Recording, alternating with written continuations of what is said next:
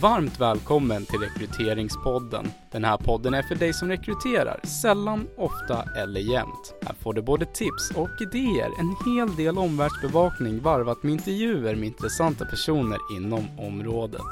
Allt för mer rättvisa och träffsäkra rekryteringar.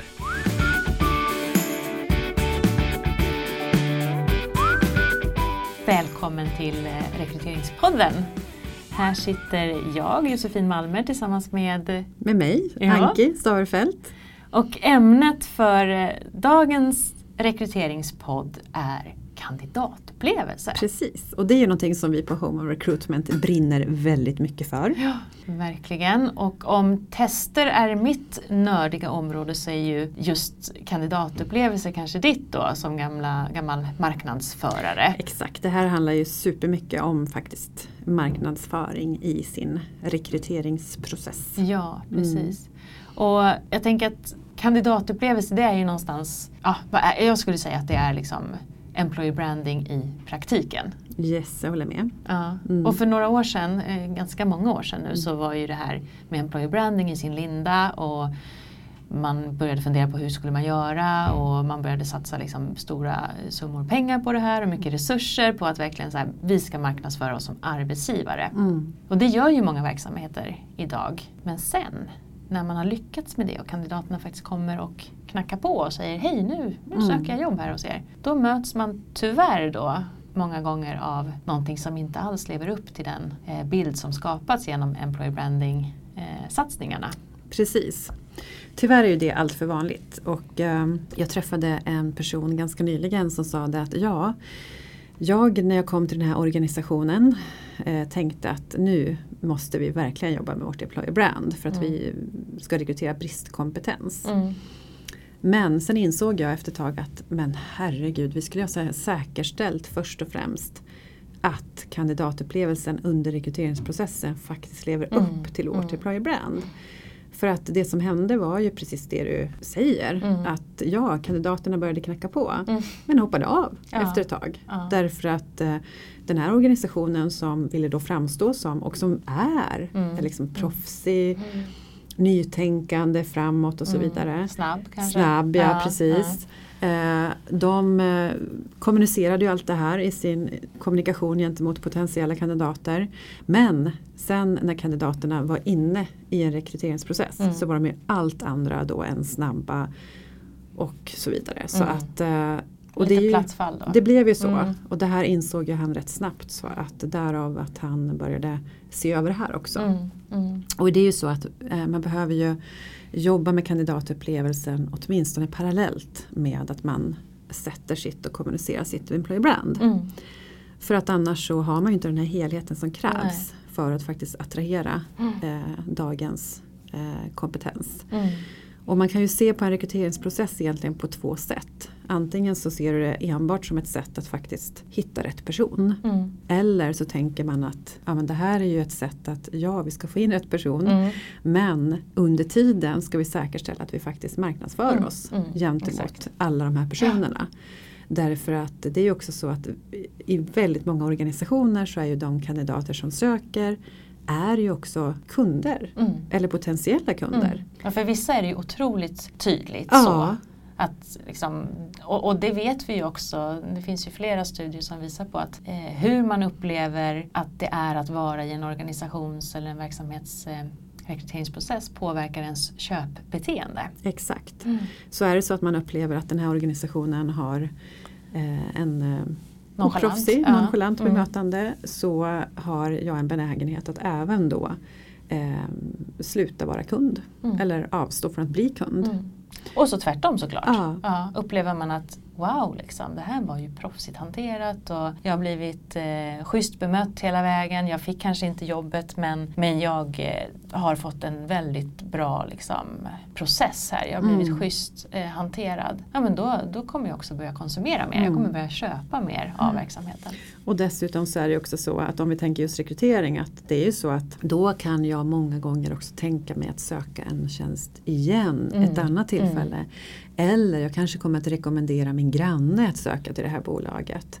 Precis. Därför att vi, ingen idag skulle jag vilja påstå har råd att tappa så många kandidater som man faktiskt gör i en Mm. normal rekryteringsprocess idag. Och du, hur många är det då? Du som har Ja, koll. det brukar tyvärr så går det åt fel håll. Mm. Eh, så att eh, de senaste undersökningarna eh, Normalt sett brukar man säga att två av tre tappar man Mm. under en normal Alltså så, rekryteringsprocess. två av tre sökande väljer att inte söka, Inte söka igen. Ja. Eh, och eh, den senaste undersökningen som jag har sett eh, från Wise Professionals Mm.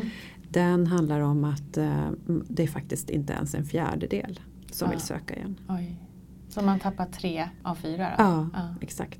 Och vad ska man då göra kan man undra. Ja men exakt, vad gör man för att undvika det här? För det här har ju som sagt ingen råd med. Nej. Och då finns det ju, egentligen så är det ju så här när det handlar om kandidatupplevelse att det är det är ju inte brain surgery, det är inte liksom rocket science, det är inte nu använder jag bara massa engelska uttryck men det är liksom inga, det är inga konstigheter. Men, Det är eh, sunt förnuft någonstans. det är sunt Ja, förnuft. ja. Eh, men ändå så är det också utmanande eftersom att ofta är det ganska många som är involverade. Och de som är involverade är ju ofta chefer som har väldigt mycket på Mm. sitt bord. Mm.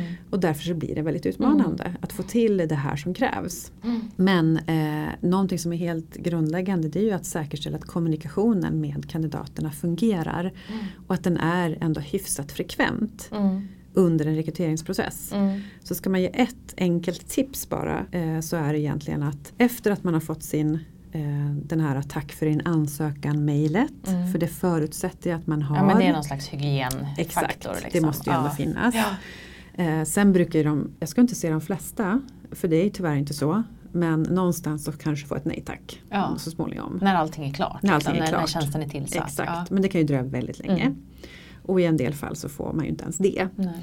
Men om man ska säga då en sak kring det så är det ju att eh, ja, men skicka ut ett extra mail till alla de här kandidaterna. Mm. Berätta att processen är igång. Det kanske du kan göra strax efter att ansökningstiden har gått ut till exempel. Mm.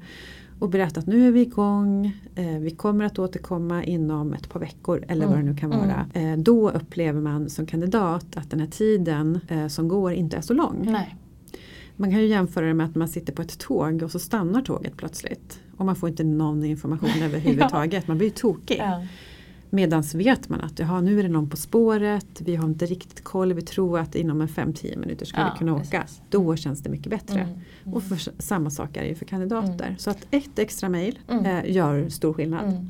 Men du, eh, hur snart förväntar man sig att få någon form av alltså, Ja, kommunikation då, som exakt. sökande? Där finns det en undersökning från Academic Work. Ja. Som, eh, de gör ju sin den här Young Professionals Index undersökningen Mm. varje år. Mm. Och där visar ju, och nu är det här unga personer som finns Mm, med precis. i deras undersökning. Young professionals, Young liksom. professionals, så det ska man ju påpeka.